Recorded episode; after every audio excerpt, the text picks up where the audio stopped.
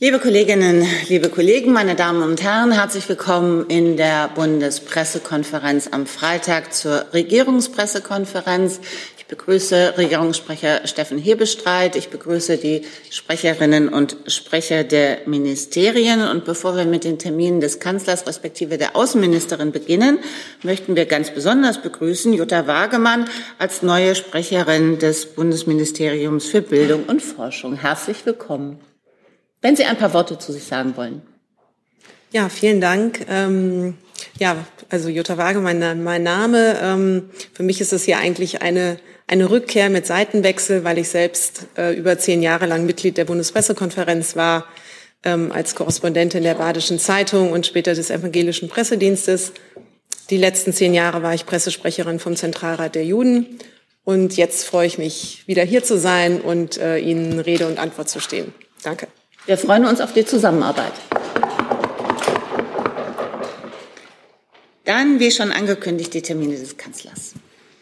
Ja, herzlich willkommen auch von mir. Wie immer freitags der Überblick über die Termine des Kanzlers in der kommenden Woche. Es beginnt am Montag, 31. Oktober. Da hat der Bundeskanzler Gewerkschaften und Wirtschaftsverbände zur dritten Sitzung der konzertierten Aktion für 13 Uhr ins Kanzleramt eingeladen.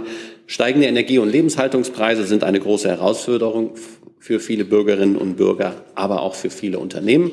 Im Rahmen der konzertierten Aktion bespricht die Bundesregierung mit den Sozialpartnern etwaige Lösungsvorschläge, wie mit den gestiegenen Preisen und den damit einhergehenden realen Einkommensverlusten der Arbeitnehmerinnen und Arbeitnehmer umgegangen werden kann. Der, vor der Veranstaltung wird die Expertinnenkommission Gas und Wärme dem Bundeskanzler ihren Endbericht überreichen. Eingeladen zur Sitzung sind, wie schon bei den vorherigen Sitzungen, die Sozialpartner, die Bundesbank, der Sachverständigenrat zur Begutachtung der gesamtwirtschaftlichen Lage sowie Bundesminister, die Bundesminister Robert Habeck, Christian Lindner und Hubertus Heil. Im Anschluss, so circa gegen 15 Uhr, sind Presseunterrichtungen des Bundeskanzlers mit der DGB-Vorsitzenden Jasmin Fahimi und des BDA-Präsidenten Rainer Dulger geplant. Am Dienstag, dem 1. November, besucht der Bundeskanzler die BASF Schwarzheide GmbH. Der Bundeskanzler wird sich bei seinem Besuch insbesondere über den Neubau einer Fabrik für die Herstellung von Kathodenmaterialien informieren. Die Investition in Schwarzheide ist ein wichtiger Schritt zum Aufbau der europäischen Wertschöpfungskette für Elektrofahrzeuge. Der Termin ist presseöffentlich und gegen 16.15 Uhr ist ein Pressestatement des Bundeskanzlers gemeinsam mit dem BASF-Vorstandsvorsitzenden Martin Brudermüller geplant. Am Dienstagabend findet um 18.30 Uhr das vierte Kanzlergespräch des Bundeskanzlers mit Bürgerinnen und Bürgern in der Stadthalle in Gifhorn statt. Diesen Austausch mit Bürgerinnen und Bürgern führt der Bundeskanzler in allen 16 Bundesländern. Das wissen Sie. Die Bürgerdialoge finden im Townhall-Format statt, so auch in Gifhorn. Das moderierte Kanzlergespräch dauert 90 Minuten und ist presseöffentlich und über www.bundesregierung.de können Sie den Bürgerdialog auch über den Livestream verfolgen. Am Mittwoch leitet der Bundeskanzler um 11 Uhr wie üblich die Sitzung des Bundeskabinettes. Um dann gegen 15 Uhr trifft er sich mit den Regierungschefinnen und Regierungschefs der Länder zu einer Besprechung. Dabei wird es um die konkrete Umsetzung des dritten Entlastungspaketes gehen. Wichtige weitere Themen werden auch sein die Ausgestaltung der sogenannten Gaspreisbremse sowie die Nachfolge des 9-Euro-Tickets. Bund und Länder hatten bei der letzten Besprechung in dieser Konstellation am 4. Oktober verabredet, dass sie sich wieder treffen, sobald die Einzelheiten zur Wirkung der Energiepreisbremsen absehbar sind und die Steuerschätzung vorliegt. Am Donnerstag findet auf Einladung des Bundeskanzlers ein Gipfeltreffen im Rahmen des sogenannten Berlin-Prozesses für den westlichen Balkan im Kanzleramt statt. Teilnehmerinnen und Teilnehmer des Prozesses sind insbesondere die Regierungschefinnen und Chefs der sechs Westbalkanstaaten, die Präsidentin der Europäischen Union, der Präsident des Europäischen Rates, die bisherigen Gastgeber der Gipfeltreffen seit 2014, einige weitere EU-Mitgliedstaaten aus der Region und Spitzenvertreter von regionalen und internationalen Organisationen. Das Treffen wird der weiteren Intensivierung der Kooperation unter den Ländern des westlichen Balkans dienen. Im Mittelpunkt des Austausches werden Fragen der Schaffung eines gemeinsamen regionalen Marktes sowie die Zusammenarbeit für Energiesicherheit und Transformation stehen. Damit soll auch die bereits beim Europäischen Rat in Thessaloniki im Jahr 2003 zugesagte EU-Perspektive für die Staaten des westlichen Balkans weiter vorangebracht werden. Des Weiteren werden die Gipfelteilnehmerinnen und Teilnehmer auch mit Vertreterinnen und Vertretern von Jugend und Zivilgesellschaft zusammenkommen, um sich mit ihnen über deren Erwartungen an den politischen Prozess auszutauschen. Das Ganze beginnt um 9.15 Uhr mit einer Ansprache des gastgebenden Bundeskanzlers. Dann schließen sich zwei Arbeitssitzungen an und nach einem gemeinsamen Mittagessen ist für 14.15 Uhr eine Pressekonferenz vorgesehen. Außerdem wird es im Vorfeld ein Briefing zum Gipfeltreffen geben.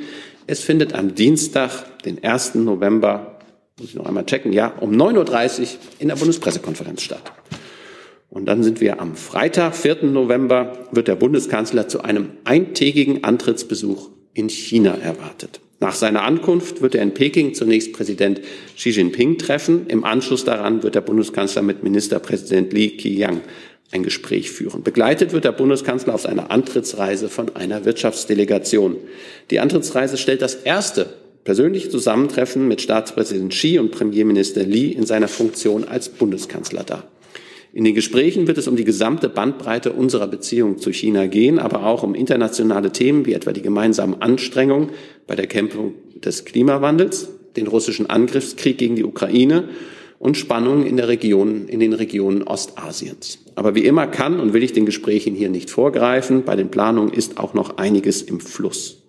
Es wird für Mittwochnachmittag geplant, also am 2. November, nach der Regierungspressekonferenz auch wieder hier um 14 Uhr ein Briefing zur China-Reise angeboten.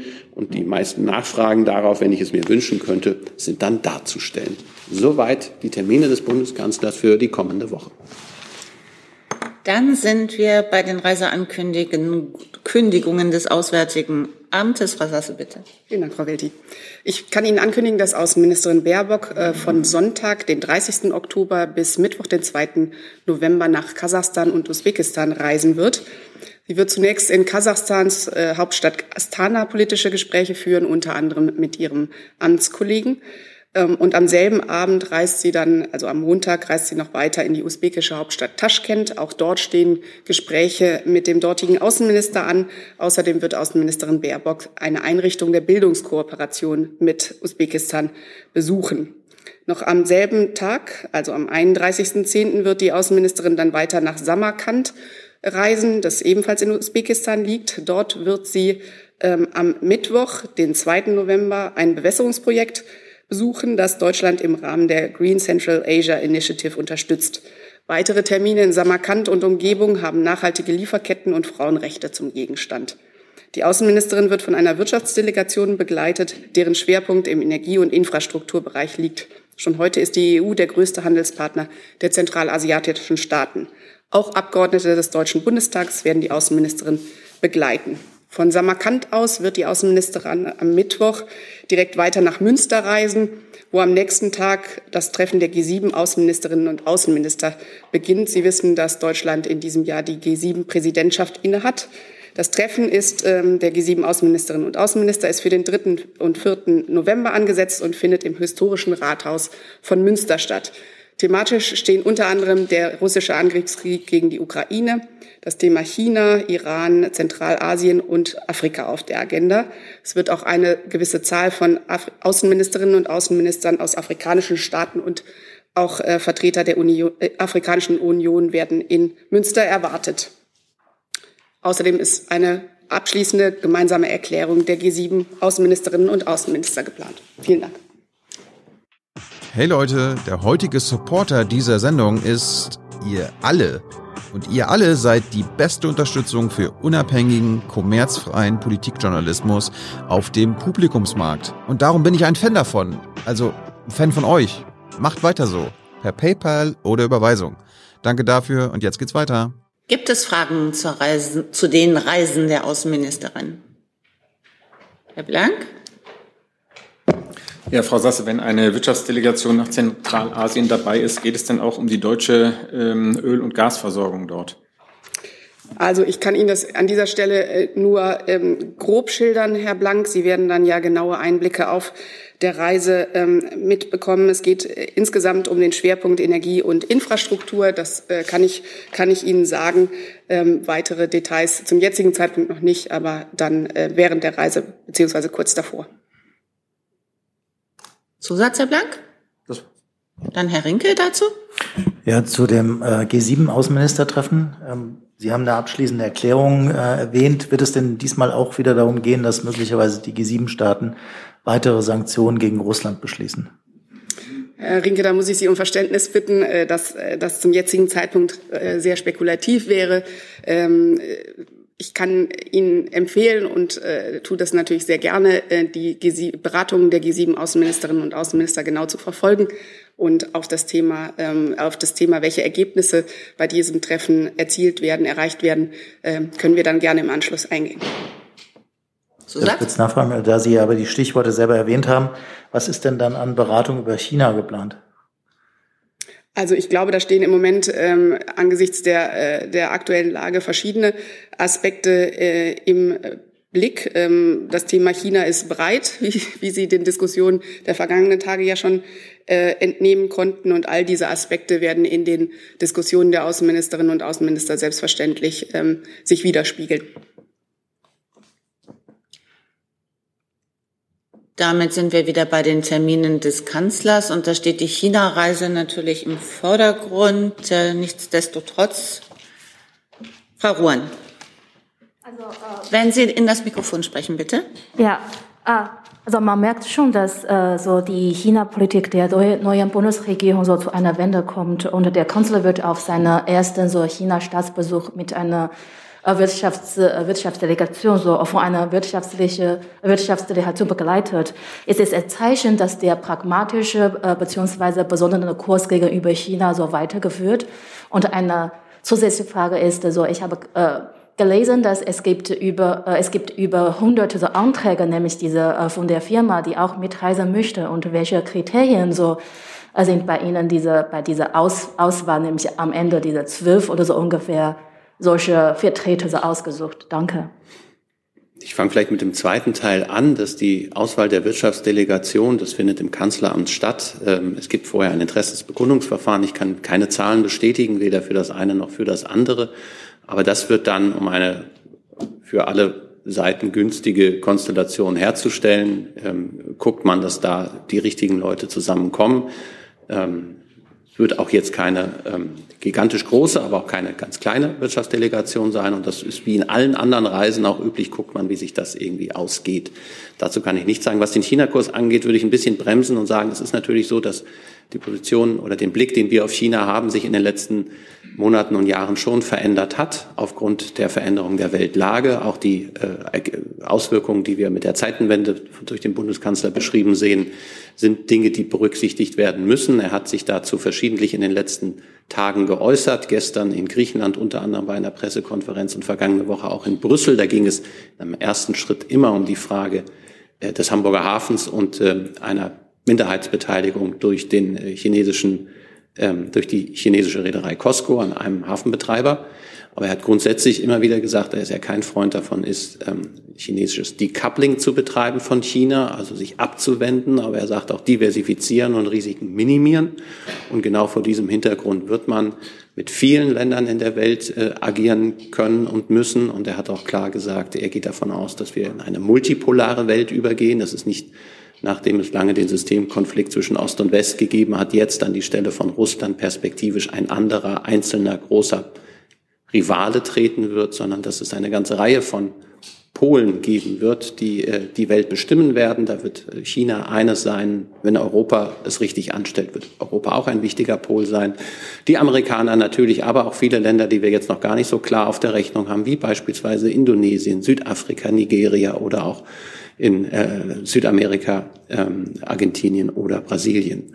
Und das sind Punkte, da muss man ähm, gut miteinander auskommen einerseits und sich gleichzeitig von keinem Einzelnen abhängig machen. Das ist der Punkt, den wir unter dem Begriff diversifizieren packen. Das heißt, ähm, nicht abhängig machen, sondern was Lieferketten angeht, was die Versorgung mit Rohstoffen angeht, was die Versorgung von Produktionsstätten angeht, auch von Kundenbeziehungen, dass man sich so aufstellt, dass man sind es nun ähm, eher aufgrund von Naturereignissen oder von Pandemien oder ähnlichen Punkten, dass es dann Einschränkungen gibt oder auch aus politischen oder wirtschaftlichen Gründen Streitigkeiten gibt, dass die Abhängigkeiten verringert werden. Und das ist der Ansatz, den der Bundeskanzler mit Blick auf China, aber auch mit Blick auf alle anderen Länder in der Welt ähm, betreibt, klar ist, Deutschland ist eng eingebunden in die Europäische Union, ist äh, sehr äh, dazu ja, sehr bemüht, europäische Souveränität voranzutreiben, ähm, in enger Absprache auch mit dem französischen Präsidenten, aber auch anderen Ländern innerhalb der Europäischen Union. Und natürlich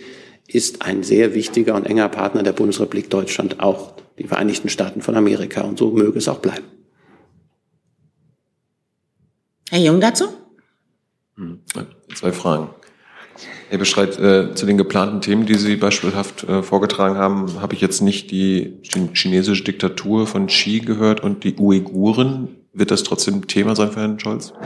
Ich glaube, ich habe gar nicht die Themen genannt, die da angesprochen werden, sondern ich habe genannt den Blick auf, den, auf die Welt und auf die China-Politik mit Blick auf ähm, sehr allgemeine Fragen, aber wenn Sie jetzt konkret fragen, haben wir, glaube ich, gesagt, dass die ganze Bandbreite der Themen, die uns miteinander beschäftigen, und das sind natürlich auch autokratische Bestrebungen innerhalb Chinas, das ist natürlich die Frage der Menschenrechte, insbesondere mit Blick auf den Umgang mit Minderheiten in China, aber auch eine ganze Palette weiterer Fragen. Da geht es um die Reziprozität, also die Öffnung der chinesischen Märkte, auch für europäische und äh, andere ähm, Unternehmen und äh, Teilhaben und Investitionen. Das sind alles Fragen, die man miteinander besprechen muss und besprechen wird.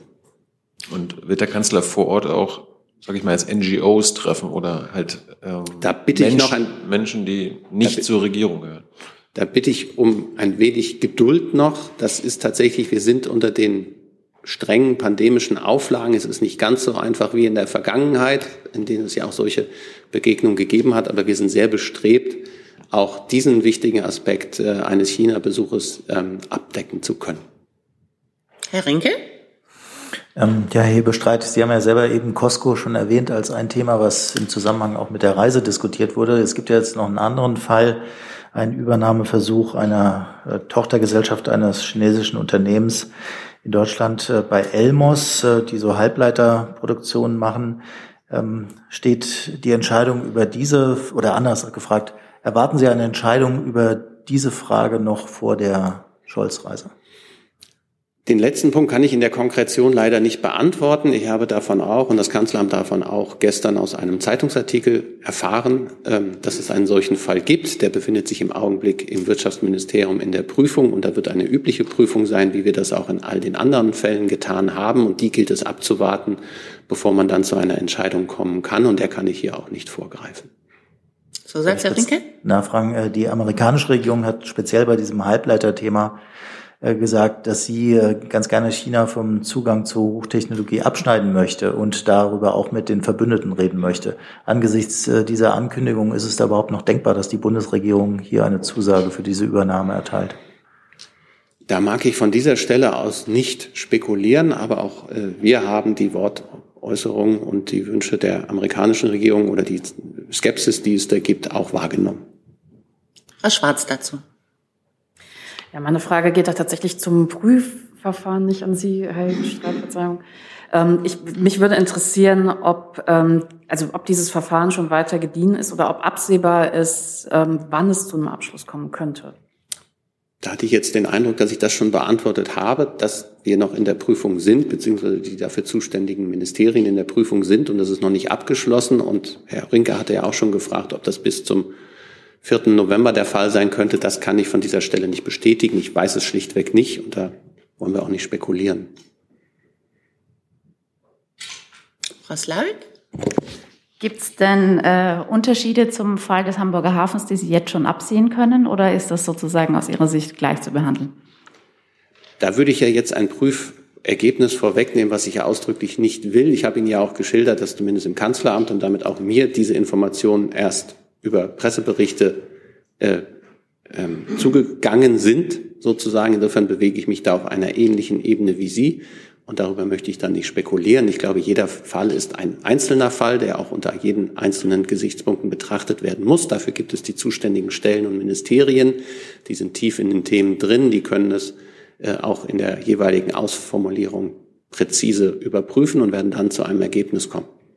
Äh, Nachfrage, ist es denn zutreffend, dass der Verfassungsschutz vor diesem Deal gewarnt hat? Auch das kann ich Ihnen nicht bestätigen, weil wir aus laufenden Verfahren nicht sprechen und ich Ihnen ja eben schon gesagt habe, ich stütze mich auf Zeitungswissen. Herr Gavrilis. Ja, eine Frage ans BMWK nochmal zum Verständnis. Äh, geht denn das Ihr Ministerium jetzt davon aus, dass es sich in dem Fall auch um kritische Infrastruktur handelt? Entschuldigung. Ich kann nur zu dem, was Herr Hebestreit schon gesagt hat, nochmal ergänzen, wie so ein Investitionsprüfungsverfahren eben abläuft. Und darin wird immer geklärt, ob sich aus dem Erwerb Gefahren für die öffentliche Ordnung oder die Sicherheit ergeben. Das ist immer Gegenstand des Investitionsprüfungsverfahrens. Und während eines Verfahrens geben wir natürlich keine Auskünfte dazu, wie das bewertet wird. Herr Lange? Herr Hebestreit zur Reise. Ich hätte gern gewusst, gibt es in Peking eine Pressekonferenz, ob nun mit Staatsführung chinesischer oder alleine des Kanzlers? Sowas hat Frau Merkel ja sonst schon gemacht. Danke. Also ähm, ohne mich darauf äh, komplett festlegen zu können, da wie gesagt das eine oder andere noch im Schwange ist, erwarte ich fest eine Pressekonferenz. Herr Rinke nochmal? Ja, nochmal eine Frage ans Wirtschaftsministerium äh, zu dem Prüfverfahren. Darauf können Sie uns sagen, wann der Antrag gestellt wurde und wann, bis wann die Prüfung abgeschlossen sein muss? Und würde, wenn ich das noch äh, dazu setzen darf, würde es wie bei Costco dazu führen, dass wenn diese Phase abgelaufen ist, äh, dann automatisch eine Zusage erteilt wird äh, für diese Übernahme oder wäre das in diesem Fall anders als bei Costco? Danke. Also das Verfahren wird rechtzeitig abgeschlossen werden. Ähm, aber ich kann zu den Details, die Sie jetzt äh, ansprechen, keine weitere Auskünfte geben. Ich kann Ihnen noch mal erklären, um wen es hier genau geht. Das ist ein laufendes Investitionsprüfverfahren zum Erwerb der Dortmund Semiconductor GmbH und diese wird durch die schwedische Silex Microsystems ähm, entsprechend ähm, nochmal von vorne also die äh, Dortmund Semiconductor GmbH, die soll eben durch die schwedische Silex Microsystems erworben werden und hinter der Silex Microsystems, da steht die chinesische Firma Sale Microelectronics. Ähm, das ist der ähm, Gegenstand des Verfahrens. Um diese Firmen geht es. Es geht um den, konkret dann eben um die Chipfabrik der Elmos Semiconductor in Dortmund. Ähm, und das ist, was ich Ihnen dazu sagen kann. Aber zum weiteren Details kann ich beim jetzigen Stand des Verfahrens keine Auskunft geben. Aber Wenn ich noch etwas sagen kann, dann reiche ich es gerne nach, aber momentan kann ich nicht mehr sagen. Ja, das wäre nett, weil zumindest also die Endfrist äh, des Verfahrens, äh, die müsste doch eigentlich mitzuteilen sein. Vielleicht kann ich während der, ähm, der Pressekonferenz hier dazu noch eine Auskunft bekommen. Ja, ich bemühe mich drum. Herr Jessen? Ja, auch ans ähm, BMWK.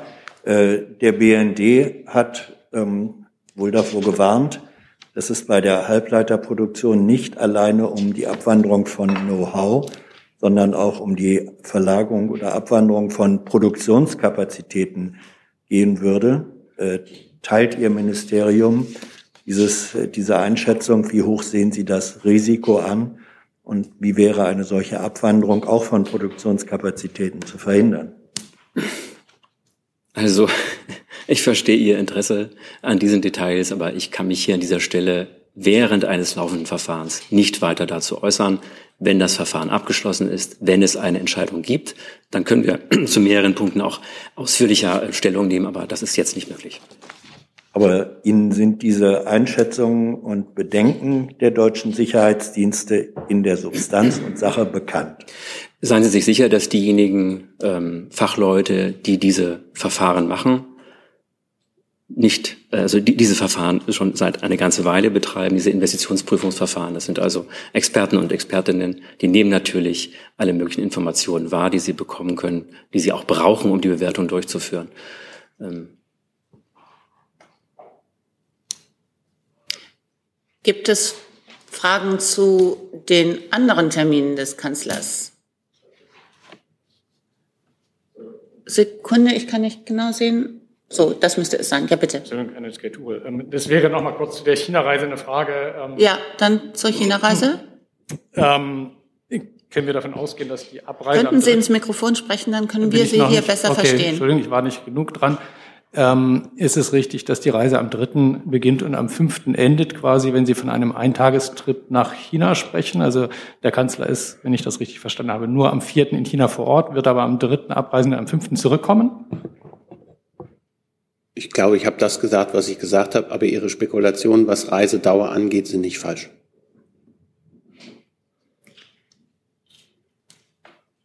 Dann zu den anderen Terminen des Kanzlers, Herr Jung. Ja, Herr Beschreit hat ja mit dem BASF-Besuch angefangen. Ähm, wie bewertet denn der Kanzler den angekündigten Stellenabbau hier in Deutschland vom BASF, gerade im Hinblick, äh, dass BASF ja trotzdem noch Milliardengewinne macht? Dazu habe ich mit dem Bundeskanzler jetzt keine Rücksprache gehalten zu der präzisen Frage. Das wird sich womöglich dann in der Pressekonferenz mit Herrn Brudermüller am Dienstag in Schwarzheide nochmal sinnvoll stellen lassen. Grundsätzlich ist es so, dass wir natürlich uns in privatwirtschaftliche Entscheidungen nicht einmischen können. Das sind hoffentlich ökonomische und betriebswirtschaftliche Gründe, die zu solchen äh, Fragen führen können. Aber grundsätzlich ist es so, dass ähm, der Bundeskanzler alle Unternehmen, auch die Unternehmen, die besondere Bedeutung in Deutschland haben, schon daran anhält, ähm, das Thema Arbeitsplätze nicht aus den Augen zu verlieren. Nee, ich frage deshalb, es geht ja nicht um den Standort Schwarzheide, sondern in dem Fall um Ludwigshafen. Aber BSF bekommt ja auch entweder direkte oder indirekte Hilfe durch den Bund und die Länder jetzt in, in der Krise. Ähm, da ist natürlich interessant, dass sie dann trotzdem hier Stellen abbauen wollen, trotz Milliardengewinne. Und als Sozialdemokrat hätte ich jetzt gedacht, dass Ihnen das interessiert. Ich habe ja gerade gesagt, mit dem Verweis auf Schwarzheide, da, da gibt es eine Pressekonferenz, in dem der Bundeskanzler und auch Herr Brudermüller gemeinsam sind. Das ist der Ort, an dem man auch diese Frage dann sicherlich gut stellen kann.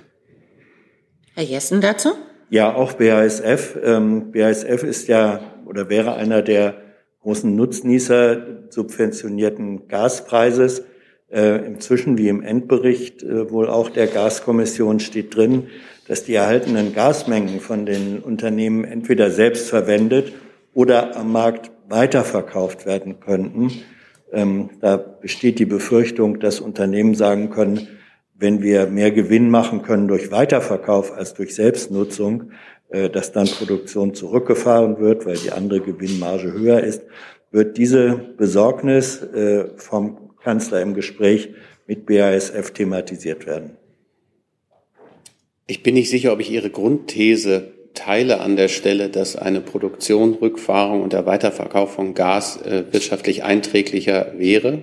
Und deswegen fällt es mir schwer, da spekulativ darauf zu antworten. Grundsätzlich ist es so, dass es in einer sehr engen Absprache mit allen relevanten Akteuren in dieser Frage, in der es ja vor allem um die Versorgungssicherheit in Deutschland mit Gas in den besonderen Situationen, in der wir uns gerade befinden, aufgrund des russischen Überfalls auf die Ukraine, alle zusammen bestrebt sind, eine Lösung zu finden und durchzuführen, dass wir, wie hat es der Bundeskanzler genannt, wohl gut durch diesen Winter kommen und auch durch den nächsten.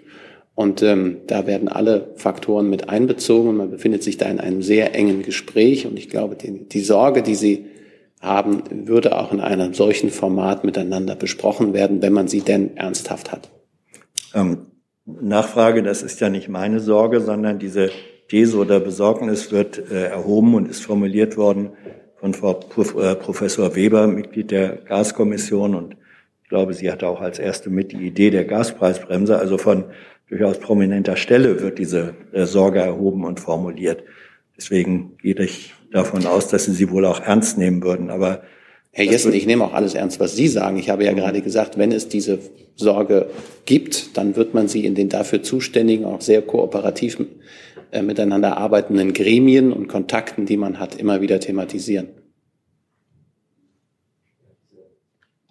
Diese Sorge, die gehört dann eben vor allem in die Expertenkommission, die ja vom Bundeskanzleramt, vom Bundesfinanzministerium und vom Bundeswirtschafts- und Klimaschutzministerium ja eingesetzt worden ist, genau um die Gaspreisbremse entsprechend zu konfigurieren, auszugestalten, die gesetzlichen Grundlagen dafür zu schaffen. Dorthin gehören diese Sorgen und ich bin mir sicher, dass das dort auch wahrgenommen wird in diesem Expertengremium der Bundesregierung. Haben wir dann die Fragen zu den Terminen des Kanzlers abgearbeitet? Nicht offensichtlich. Frau Buschow? Eine Frage noch, Herr Hebestreit. Äh, aus der Einladung zum Briefing zur China-Reise geht hervor, dass es auch ein Briefing zur Reise zur COP ist. Können Sie schon Details nennen, wann und wie lange der Kanzler zur Weltklimakonferenz reisen wird? Jetzt sind Sie ja auch regelmäßiges Mitglied der Bundespressekonferenz und wissen, dass wir über die Termine des Bundeskanzlers immer in der Woche, freitags in der ja. Vorwoche berichten. Und ja. da so würde ich das auch grundsätzlich halten. Und wenn Sie jetzt aus einem redaktionellen Hinweis, den wir verschicken, das unter eins ziehen und hier eine Frage stellen, ist das eigentlich nicht so nett. Das ist doch ein angekündigter Termin. Also sorry, das ist Nein, dieser Termin ist nicht angekündigt. Das war zur eher redaktionellen Verwendung, dass Sie zu diesem Termin kommen. Ich mache jetzt kein Geheimnis draus, weil es da ja drin steht. Aber tatsächlich ist das zur redaktionellen Verwendung ein Terminhinweis gewesen, der Ihnen parallel zu dem, was ich Ihnen hier vorgetragen habe, zugegangen ist. Aber klar ist, dass wir über die, formal über die Termine des Bundeskanzlers freitags der Vorwoche unterrichten. Und deswegen bin ich an dieser Stelle so schmal. Aber wenn Sie in einem, in dem, in der Einladung zu dem Briefing entnommen haben, dass da auch zum COP27 gebrieft wird, würde ich sagen, gehen Sie mal davon aus, dass das seinen Sinn hat. Ich, ähm, ich will jetzt ungern diskutieren, aber wir reden über einen Termin, der in der Bundespressekonferenz nächste Woche stattfindet und öffentlich ist. Der wird ja auch so auf der Internetseite stehen. Aber gut, ich nehme es. Dann mache ich es ganz formal über Termine des Bundeskanzlers, werde ich kommende Woche Freitag hier wieder und, äh, informieren. Herr Jung? Können Sie sagen, welche Mitglieder der Bundesregierung zu Kopf fahren werden? Außenministerin, Umweltministerin, Kanzler? Entwicklungshilfeministerin weiß ich auch, aber ich kann es nicht vollumfassend sagen, die auf jeden Fall. Also ich weiß es von Frau Baerbock, ich weiß es von Frau Schulze, ich weiß es von ähm, Frau Lemke und ich weiß es vom Bundeskanzler. Das Geben Sie mir doch eine Chance, ja. Ihr Mikro einzuschalten, bitte. Ja, ich bin manchmal ein bisschen schneller, ja, manchmal auch langsamer. Aber ähm, ja, so ist es, wie es Herr Hebestreit sagte. Und vom Bundeswirtschafts- und Klimaschutzministerium wird der Staatssekretär Stefan Wenzel dabei sein. Ja, warum nicht der Klimaschutzminister? Äh, weil der Klimaschutzminister äh, schon drei gute Repräsentantinnen vor Ort hat ähm, nämlich drei andere Ministerinnen, die auch für Klimaschutz zuständig sind. Wir haben ja mittlerweile ein, eine, die, die Zuständigkeiten aufgeteilt, ein echtes Mainstreaming gemacht von Klimaschutz in der Regierung, so dass der Minister sich gut vertreten fühlt. Dann machen wir weiter bei Frau Slavik und einem neuen Thema äh, Cannabis würde ich dann nehmen ans äh, Bundesgesundheitsministerium. Ähm, könnten Sie sagen, äh, wie konkret, äh, wer konkret ist denn bei der EU mit dem deutschen Legalisierungsprozess ähm, befasst? Also ist das die Kommissionspräsidentin oder die Gesundheitskommissarin? Wer ist denn da zuständig? Wie kann man sich das vorstellen? Naja, Sie wissen, dass das äh, Papier, das wir am Mittwoch vorgestellt haben, äh, der EU-Kommission jetzt vorgetragen wird. Aber wie die Details, also wer detailliert in der EU-Kommission jetzt da zuständig ist, darüber liegen mir hier keine Informationen vor. Äh, könnten Sie das nachliefern? Weil es muss ja klar sein, irgendwie wer der Ansprechpartner ja. ist. Danke. Mhm. Dann Herr Gavrilis mit einem neuen Thema. Ja, vielen Dank zum Thema Iran und dann das Auswärtige Amt. Ähm, es gab hier gestern die Einbestellung der jeweiligen Botschafter, also in Deutschland und auch in, ähm, in Berlin und in Teheran. Äh, ich wollte fragen, die halbamtliche iranische Nachrichtenagentur Fars hatte berichtet, der deutsche Botschafter sei beschuldigt worden, sich in die inneren Angelegenheiten der Islamischen Republik einzumischen. Ähm, was sagen Sie als Auswärtiges Amt dazu und ähm, stimmt es erstmal überhaupt? Vielen Dank, Herr Gavrilis. Äh, ich kann an dieser Stelle bestätigen, dass sowohl unser Botschafter in Teheran als auch der iranische Botschafter hier in Berlin gestern zu einem Gespräch in den jeweiligen Außenministerien, in die jeweiligen Außenministerien eingeladen waren. In beiden Fällen ähm, wurde über das äh, von Außenministerin Baerbock am Mittwoch vorgestellte Maßnahmenpaket gesprochen, ähm, mit dem wir unsere Beziehungen zu Iran im Lichte der massiven Gewalt gegen die eigene Bevölkerung anpassen. Und es wurde auch über die Sicherheit der deutschen Einrichtungen in Iran und auch andersherum gesprochen. Können Sie den Stand wiedergeben? Sie haben das äh, Maßnahmenpaket von Frau Baerbock angesprochen. Zu wann soll das umgesetzt werden, die Maßnahmen, die da vorgestellt wurden? Da muss ich Sie da um Verständnis bitten, dass ich Sie da auf die Äußerung der Ministerin selber verweise von Mittwoch. Ähm, da hat sie sich ausführlich ähm, mit einem schriftlichen äh, O-Ton äh, zum Maßnahmenpaket ja zu Wort gemeldet und da sind alle Details drin enthalten, äh, die ich zum jetzigen Zeitpunkt Ihnen nennen kann. Frau Schwarz dazu? Frau Sasser, sind Ihnen ähm, aus Iran weitere Reaktionen bekannt auf diese Äußerungen von Frau Baerbock von Mittwoch, die über dieses Einbestellen der Botschafter hinausgehen? Kann ich Ihnen im Moment nichts berichten, aber äh, wie Sie sich vorstellen können, ist die Lage in Iran natürlich eine, die wir ähm, kontinuierlich beobachten. Wir stehen in äh, direkten Kontakt mit unserer Botschaft in Teheran ähm, und haben natürlich auch weitere Quellen, die wir ähm, da kontinuierlich äh, zu Rate ziehen. Und wenn ich dazu etwas berichten kann, gebe ich Ihnen Bescheid an dieser Stelle. Eine Nachfrage. Ähm, ich beschäftige mich gerade mit Sanktionsmöglichkeiten gegen Iran. Und ähm, da steht ja immer mal wieder dieses Atomabkommen im, äh, im Raum. Ähm, jetzt höre ich aus dem Auswärtigen Amt, dass das bei dieser Sanktionsfrage überhaupt gar keine Rolle spielt. Können Sie mir sagen, wieso nicht? Ich kann Ihnen äh, sagen, dass an Maßnahmen, äh, die wir äh, planen und über die wir nachdenken, die Außenministerin sich am Mittwoch sehr umfassend geäußert hat. Und ich möchte Sie an dieser Stelle heute auf diese Äußerung verweisen. Herr Rinke nochmal. Hat, hat sich erledigt. Hat sich erledigt. Dann Herr Gabrielis nochmal. Wie steht denn die Außenministerin zur Forderung, die Revolutionsgarden auf die Terrorliste zu setzen? Wir kennen diese Forderung und wie gesagt, wir beraten im Moment ähm, mit äh, intern äh, und auch mit unseren Partnern über eine Reihe von Maßnahmen, die äh, denkbar sind. Und äh, weiteres kann ich Ihnen an dieser Stelle äh, inhaltlich äh, noch nicht sagen. Das betrifft auch äh, die Listung der Revolutionsgarden. Sie wissen, dass das eine Maßnahme ist, die Deutschland nicht national ergreifen kann, sondern dass es dafür einen ähm, Konsens der EU-Partner geben muss. Jetzt habe ich nochmal eine Nachfrage zur, zur Einbestellung, weil Sie das gerade so ein bisschen geschildert haben. Ähm, also man hat sich da ausgetauscht. Wie, wie deutlich wurde denn die iranische beziehungsweise auch die deutsche Seite? Also ohne, Herr Gavrilis, ohne hier jetzt Details, äh, auf Details äh, des Gesprächs äh, einzugehen, ich habe die groben Linien ja äh, geschildert, kann ich Ihnen sagen, dass ähm, wir ähm, unsere Position beziehungsweise die Position der, der Bundesregierung natürlich äh, sehr deutlich äh, gemacht haben und die iranische äh, Seite dies auch ähm, angenommen hat. Also angenommen im Sinne von hat uns zugehört. Herr Jung dazu? Herr Bestreit, äh, der Iran ist ja der größte Handelspartner, äh, also in Europa der größte, da ist Deutschland der größte Handelspartner des Iran. Hat die Bundesregierung Interesse ähm, dass die Geschäftsbeziehungen, die deutsch-iranischen Geschäftsbeziehungen erhalten bleiben mit diesem Regime.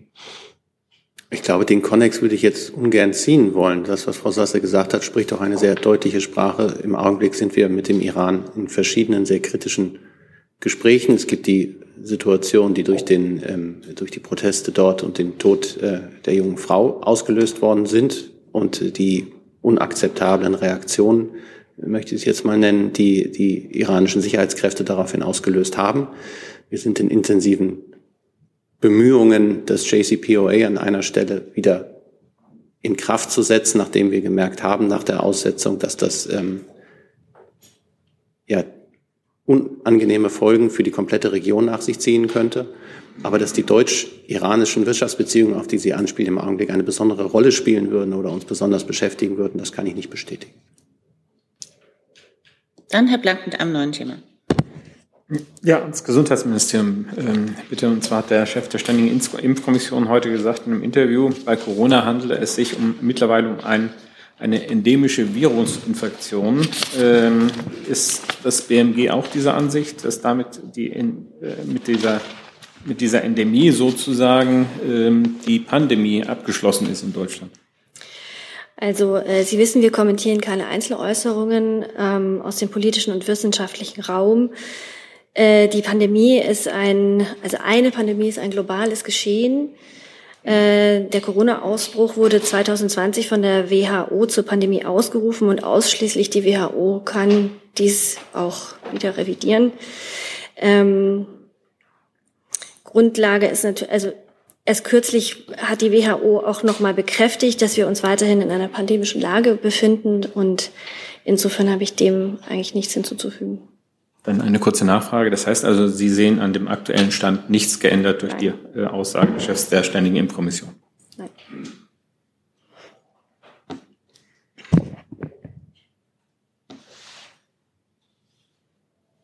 War das eine nonverbale Antwort? Er nö. Hm? Ich habe es nicht gehört. Frau Slavik zum Thema Impfen, Entschuldigung.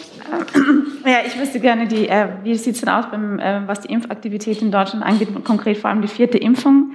Ähm, Sie haben ja eine neue Impfkampagne, eine Werbekampagne gestartet. Äh, zeitigt die dann irgendeine Form von Wirkung in den Zahlen?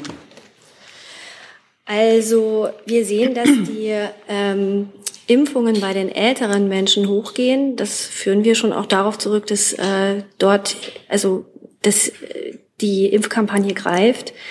Noch ist es zu früh, um da jetzt äh, wirklich weitgehende Aussagen zu treffen, aber wir sind also bei den ähm, Ü60-Jährigen, Sekunde,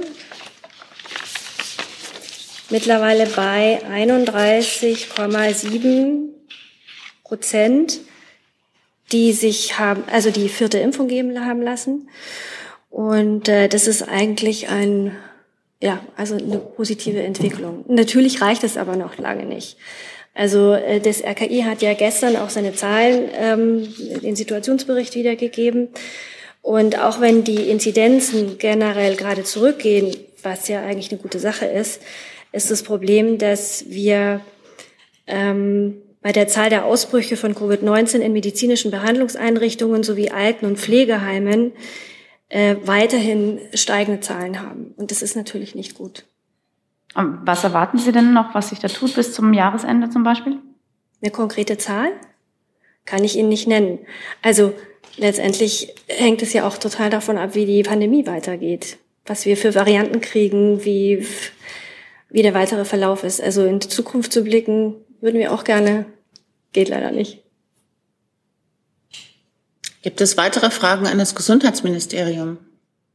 Slavik. Noch eine Frage zum Thema äh, Teilimpfpflicht. Gibt es denn irgendwelche Pläne, Ambitionen im Bundesgesundheitsministerium, äh, die äh, Teilimpfpflicht, die jetzt zum Jahresende automatisch auslaufen würde, äh, zu verlängern? Oder kann man davon ausgehen, dass das Geschichte ist? Sie meinen die einrichtungsbezogene ja. Impfpflicht? Ähm, dazu hat der Minister sich jetzt mehrfach geäußert. Er wird eigentlich auf jeder Pressekonferenz dazu auch gefragt.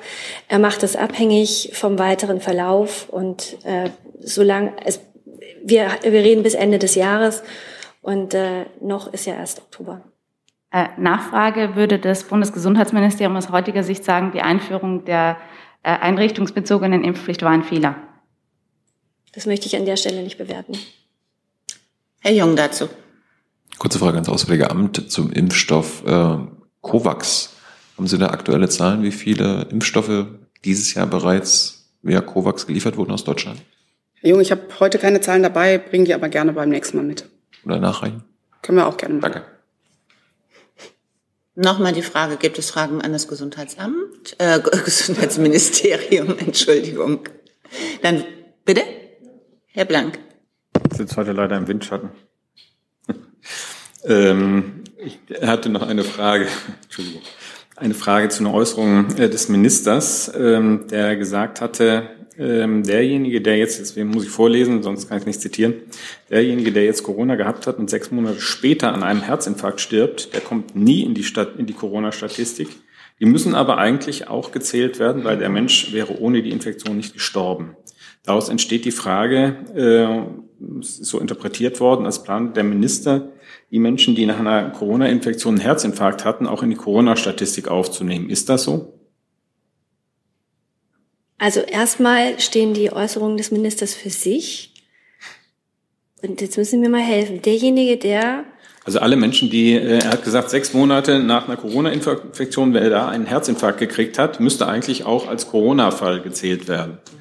Planen Sie eine Änderung der Statistik in dem Sinne, dass also Menschen, die äh, Corona hatten und irgendwann mal danach äh, in sechs Monaten einen Herzinfarkt kriegen, dass die auch in die Corona-Statistik als Opfer aufgenommen werden? Nee, das kann, also da, wie gesagt, also diese, diese Aussage vom Minister, die steht für sich und die werde ich jetzt nicht interpretieren.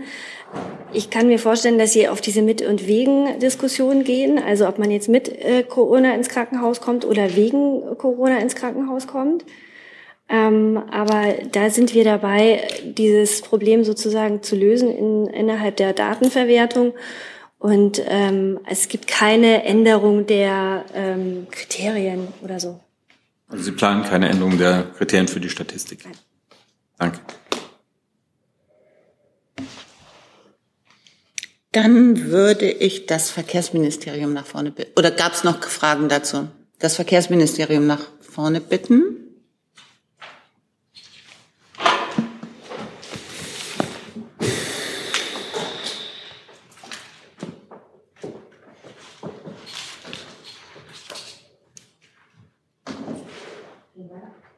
Und wir machen weiter bei Frau Schwarz.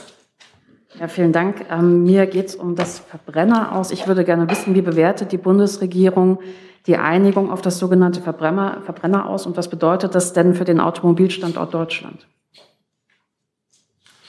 Ja, vielen Dank für die Frage. Der Minister hat sich äh, heute Morgen geäußert zu den Entscheidungen, die dort gestern Nacht äh, gefallen sind. Äh, ich würde es gerne zitieren. Äh, Im Zusammenhang mit klimaneutraler Mobilität sind viele Fragen offen. Deshalb ist es wichtig, auch viele Technologien offen zu halten. Die EU-Kommission, der Rat und das Parlament haben sich heute Nacht gemeinsam darauf verständigt, dass von 2035 an nur noch klimaneutrale Pkw auf den Markt kommen dürfen. In diesem Zusammenhang wird die EU-Kommission auch Vorschläge vorlegen, wie Fahrzeuge mit Verbrennungsmotor, die nur mit E-Fuels betankt werden, auch nach 2035 noch zugelassen werden können. Das ist enorm wichtig, um unsere Klimaziele zu erreichen. Wir müssen dafür auf alle verfügbaren klimafreundlichen Technologien zurückgreifen können. E-Fuels sind zudem die einzige und überzeugende Antwort auf die Frage, wie die Bestandsflotte in Europa klimafreundlich werden kann. Dann können Sie bewerten, was das für den Automobilstandort Deutschland bedeutet? Ich glaube, das habe ich gerade. Entschuldigung. Wir befinden uns langfristig auf dem Weg dahin, unsere Fahrzeugflotte klimaneutral zu machen. Auf diesem Weg haben sich auch die Fahrzeughersteller begeben, und zwar schon lange begeben. Die Ziele sind hier klar. Und was man eben jetzt nochmal geklärt hat, ist, welche Technologien dafür zur Verfügung stehen. Vielen Dank. Dann Herr Kollege bitte mit einem neuen Thema. Ja, Klaus Hinkel, Zeitung für kommunale Wirtschaft. Ich wollte noch mal äh, fragen beim BMWK, Herrn Haufe, wie es eigentlich weitergeht mit der Umsetzung der Gaspreisbremse. Entwurf für den ersten Teil liegt ja vor. Vielleicht können Sie noch mal skizzieren, wie das jetzt politisch umgesetzt, wann die einzelnen, wann die einzelnen Bestandteile ins Kabinett kommen, ähm, wie es konkret weitergeht mit der Umsetzung. Also Sie sprechen jetzt die Soforthilfen an, die ähm, wir über die wir schon informiert haben, die wir auch bekannt gegeben haben, ähm, für uns ein sehr wichtiger Schritt, um die äh, Bürgerinnen und Bürger und speziell eben auch Gasverbraucher bei den Kosten zu entlasten.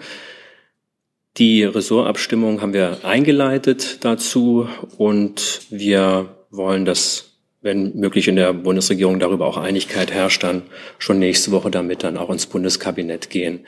Die anderen Punkte, die Sie jetzt ansprechen, die Strompreisbremse, Gaspreisbremse, das sind alles, äh, da sind wir ja noch in Beratungen, wie die im Detail genau ähm, ausgestaltet wird. Ähm, der Minister hat immer klar gesagt, was unsere Ziele sind. Ab dem nächsten Jahr müssen diese beiden Bremsen gelten.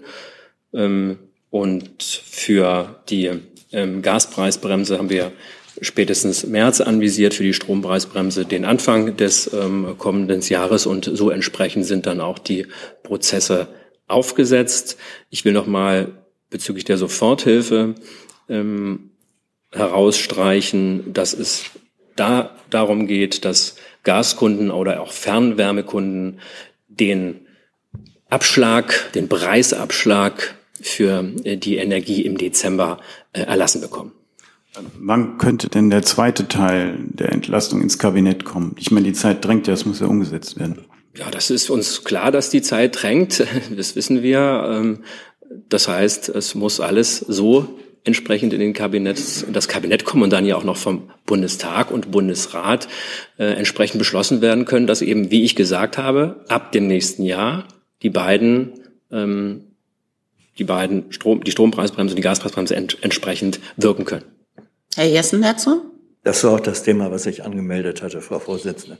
Ähm, teilt äh, das BMWK die Einschätzung, die Auffassung der Gaskommission, dass die äh, auf EU-Ebene diskutierte Variante eines europäischen Gaspreisdeckels beim Einkauf voll kompatibel sei mit den nationalen Sparvorschlägen und ebenfalls in Deutschland preisdämpfend wirken würde. Das explizit im Bericht der Kommission so formuliert. Also auf der europäischen Ebene haben wir uns ja sehr stark dafür eingesetzt, dass es einen gemeinsamen Einkauf gibt, eine gemeinsame Plattform, bei dem die europäischen Staaten zusammen agieren, wenn sie ähm, größere Gasmengen auf dem weltweiten Gas, Gasmarkt erwerben. Das ist für uns eine ganz wichtige äh, Maßnahme, ähm, die eben auch dann zu möglichst äh, einer Preisverringerung führen kann. Sie sprechen jetzt den, ähm, eine, eine Begrenzung an ähm, des äh, Einkaufspreises für ähm, Gas. Ähm, hier hat sich ähm, der Minister ja immer wieder auch ähm, skeptisch gezeigt, ob das am Ende so wirken kann. Ähm, aber wir sind da in Gesprächen mit den anderen EU-Staaten. Es gab ja auch diese Woche erst einen Europäischen Energierat dazu, wo das auch entsprechend auch wieder ein Thema war. Das ist ein, das ist ein, ein, ein Vorschlag der Kommission, so wie Sie Ihnen sagen, der zwischen den Ländern ähm, diskutiert wird, aber es gibt dazu eben noch keine entsprechende Entscheidung. Ähm, wir sehen die Argumente, die dafür sprechen, aber es gibt eben auch Argumente, die man damit einbeziehen muss, die da vielleicht ähm, eher vielleicht eine, für eine flexiblere Lösung äh, am Ende stehen sollten. Nachfrage dann an Herrn Hebestreit. Der Kanzler hat in der Vergangenheit sich eher sehr skeptisch äh, über die Möglichkeit eines europäischen Preisdeckels im Einkauf geäußert. Ähm, was sagt er denn zu dieser Ausführung der Kommission, die dazu äh, kommt, dass sie sagt, das ist sehr wohl kompatibel mit den Kommissionsvorschlägen und würde ebenfalls in Deutschland preisdämpfend wirken? Herr Jessen, ich glaube, ich würde Sie da auf ähm, die vergangene Woche stattgefunden habende EU-Ratssitzung verweisen wollen. Da ist das Thema umfänglich miteinander diskutiert worden. Da hat es Ratsbeschlüsse gegeben. Unter anderem hat dem Bund, der Bundeskanzler und viele andere Staats- und Regierungschefs der Europäischen Union dem zugestimmt. Und das ist die Grundlage des Arbeitens. Dann Frau Schwarz mit einem verwandten Thema. Genau, mit einer Frage an Herrn Haufe. Die deutsche Wirtschaft ist ja jetzt überraschend gewachsen im vergangenen dritten Quartal, 0,3 Prozent zum Vorquartal. Was sind denn aus Sicht des Wirtschaftsministeriums ähm, die Gründe, beziehungsweise gibt es konkrete Maßnahmen, die Sie dafür verantwortlich sehen? Also erstmal begrüßen wir das natürlich und sind froh, dass es so ein Zeichen gibt, weil die Prognosen ja bisher äh, andere waren. Ähm, wir selbst haben in den letzten Monaten unterschiedlichste Anstrengungen unternommen, damit eben die Unternehmen durch diese sehr schwierige Situation kommen können, die die Energiekrise ausgelöst hat, ähm, infolge ähm, des russischen Angriffskriegs auf die Ukraine. Und ähm, ich kann jetzt hier noch keine erste Analyse ähm, geben, dafür sind die Zahlen zu jung. Aber die Richtung, in der, die wir verfolgt haben, ähm, die Unternehmen ähm, möglichst äh, zu unterstützen und auch das Signal nochmal deutlich auszusenden, dass diese Unterstützung auch noch erweitert werden wird, ähm, hat vielleicht dazu beigetragen. Aber ich kann Ihnen hier an dieser Stelle noch keine seriöse Bewertung abgeben, da die Zahlen noch sehr frisch sind. Eine Nachfrage dazu. Blicken Sie trotzdem vielleicht ein bisschen optimistischer dann auf das kommende Jahr? Also ändert das was an den bisherigen Annahmen, weil für 2023 rechnet die Bundesregierung bisher ja mit einer Rezension und einem Minus der Wirtschaftsleistung von 0,4 Prozent. Also ich glaube, ähm, wir sollten uns davon verhüten, wenn eine, dass eine ähm, durchaus positivere Zahl ähm, jetzt automatisch schon die gesamte Prognose wieder verändert. Der Minister hat sich ausführlich dazu geäußert, wie er die Konjunkturprognose einschätzt, als sie äh, zustande kam, als sie hier veröffentlicht worden ist. Ähm, und ich glaube, das Gesagte von ihm steht. Es ist gut, wenn es anders kommen kann. Ähm, aber zum Beispiel auch auf die Gaspreisentwicklung hat der Minister ja auch erst diese Woche nochmal gesagt, ja, im Moment haben wir eine für den Moment ähm, Entspannung auf dem Gasmarkt, was die Preise betrifft. Aber grundsätzlich haben wir ein deutlich höheres Preisniveau als noch vor ähm, ein oder zwei Jahren. Ähm, und das äh, wird natürlich von allen Seiten auch als ähm, weiterhin als Belastung bekannt, als Be Belastung wahrnehmen und als Belastung wirken. Deswegen eher hier ja eher ein vorsichtiger vorsichtige Einschätzung und eher auch etwas Warnung, sowas nicht äh, äh, gleich ähm, zu, ähm, zu stark zu bewerten. Mit Blick auf die Uhr und zur Orientierung für alle, ich habe noch fünf Wortmeldungen auf meiner Liste. Herr Blank, bitte mit einem neuen Thema. Ja, an, Entschuldigung, an Herrn Hebestreit. Ähm, befürchtet die Bundesregierung, dass die militärische Unterstützung der USA für die Ukraine abnimmt oder weniger wird, für den Fall, dass die ähm, Republikaner die Mehrheit im Repräsentantenhaus erhalten und dass dann auf Deutschland größere Lasten finanzieller Art zum Beispiel zukommen. Das befürchtet die Bundesregierung nicht. Warum nicht? Weil sie klare Signale aus den äh, Vereinigten Staaten hat, dass der amerikanische Präsident weiter wild entschlossen ist, die Ukraine so zu unterstützen, wie das in der Vergangenheit der Fall gewesen ist. Auch die inneramerikanische Diskussion in dieser Frage, auf die Sie anspielen, ja auch, äh, auch in den den Kongress im Augenblick tragenden Parteien, aber auch die, die im Augenblick äh, noch in der dort in der Minderheit ist, ähm, doch in den letzten Tagen eine etwas andere Haltung eingenommen hat, als das zunächst der Fall schien. Sie sehen, wir beobachten die Diskussion sehr genau.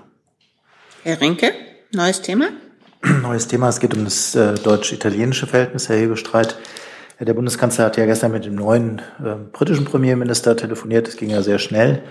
Ähm, wie sehen die Kontakte zu der neuen italienischen Ministerpräsidentin aus? Gab es die schon? Für wann sind die geplant? Sie wissen ja, dass wir uns nie zu also erst darüber, wenn es feststeht, beziehungsweise in der Regel machen wir so etwas, nachdem die Kontakte stattgefunden haben werden. Ähm, äh, richtig ist, dass gestern äh, am späten Nachmittag, frühen Abend ein Telefonat mit Rishi Sunak, dem neuen britischen Premierminister, stattgefunden hat. Sowas geschieht im Übrigen immer auf Initiative der neuen Amtsinhaber, die dann ja eine eigene Liste haben, wann sie wie mit wem telefonieren wollen und können. Und das Gleiche wird erwartet mit der italienischen Ministerpräsidentin Frau Pelloni. Und ich würde auch so weit gehen zu sagen, in sehr absehbarer Zeit. Zusatz? Wie erklären Sie sich, dass ähm, Herr Macron auf dieser Liste von Frau Meloni dann schon drauf stand und der Bundeskanzler anscheinend bisher noch nicht? Ich glaube sogar, der Herr Macron war physisch vor Ort mhm. beim Besuch des Papstes in Vatikanstadt, liegt doch relativ nah an Rom und da bot es sich an. Und insofern ist das vielleicht eine glückliche Koinzidenz in diesem Falle, aber ich würde da nicht zu viel hineinlesen. Herr Lange. Auch an den Regierungssprecher. Äh, es geht um die Rede, um die heutige Rede des Bundespräsidenten. Herr Hebestreit offenbar war kein Kabinettsmitglied anwesend. Warum nicht? Gab es vielleicht keine Einladung? Und wissen Sie, ob sich Herr Scholz diese Rede in anderer Weise zu Gemüte geführt hat? Hat er sie sich am Fernsehen angeguckt? Hat er sie sich durchgelesen? Danke.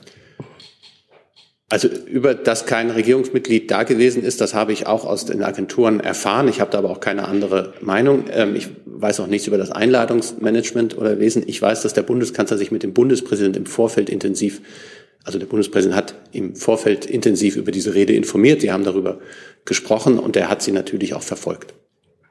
Zusatz? Gerne inhaltlich noch nachfragen. Verzeihung. Ähm, Herr Steinmeier hat gesagt, Russland und Deutschland stünden sich, Zitat, heute, äh, stünden heute gegeneinander. Teilt der Kanzler diese Einschätzung? Herr Lange, wir machen das ja grundsätzlich so, dass wir die Wortmeldung aus unterschiedlichen ähm, des Staatsoberhauptes grundsätzlich zur Kenntnis nehmen, aber niemals kommentieren. Herr Slavik noch mal dazu oder hat sich erledigt? Hi, Tyler hier, Producer von Jung und Naiv. Ohne euch gibt's uns nicht. Jeder Euro zählt und ab 20 landet ihr als Produzenten im Abspann auf YouTube. Weiter geht's. Dann Herr Jung mit einem neuen Thema. Ich probiere es mal bei dem Hebelstreit. Ähm, es ist jetzt offiziell, dass Elon Musk äh, Twitter kauft. Und dann würde mich die Einschätzung der Bundesregierung informieren, weil es, hier geht es ja um die, sag mal, relevanteste Plattform für die globale digitale Öffentlichkeit. Äh, und die gehört jetzt einem exzentrischen Supermilliardär. Bereitet das der Bundesregierung Sorgen aus demokratietheoretischer Sicht? Also das Erste ist, ich habe das auch bisher nur über Wortmeldungen auf Twitter erfahren. Und das ist jetzt wohl einiges dafür spricht, dass die heute ablaufende Frist äh, einer Übernahme vollzogen worden ist oder vollzogen sein wird. Aber ich kann es nicht selber bestätigen. Grundsätzlich ähm, äh, nehmen wir das zur Kenntnis. Wir beobachten es natürlich genau. Wir sagen auch, dass eine solche Plattform auch aufgrund ähm, der Wirkung, die sie hat in unsere Öffentlichkeiten hinein, einer besonderen ähm, Verantwortung zukommt. Und wir werden genau die nächsten Wochen und Monate ähm, die Veränderung oder möglichen Veränderungen auf dieser Plattform beobachten, um dann unsere eigenen Schlüsse zu ziehen. Diese Schlüsse können ja auch dazu sein, dich die Frage zu stellen, ob man auf dieser Plattform weiter präsent bleiben will oder nicht. Das möchte ich aber nur, damit möchte ich nicht drohen oder das in Aussicht stellen, sondern sagen, diese Fragen schließen sich natürlich an. Grundsätzlich ist es auch in der Vergangenheit so gewesen, dass Twitter im Privatbesitz gewesen ist, allerdings ähm, mit deutlich anderen Anteilseignern. Können Sie sich vorstellen, dass Herr Musk diese besondere Verantwortung einnehmen kann? Wir wissen ja, wie er sonst seine Verantwortung nachkommt. Und meine, Twitter ist ja, bei Twitter ist ja das Problem, wer die Kommunikationsplattform besitzt, äh, kontrolliert die Kommunikation. Das könnte doch bei einem Menschen, der das jetzt besitzt, äh, problematisch sein. Ich habe ja gesagt, dass wir uns die weiteren Entwicklungen genau angucken.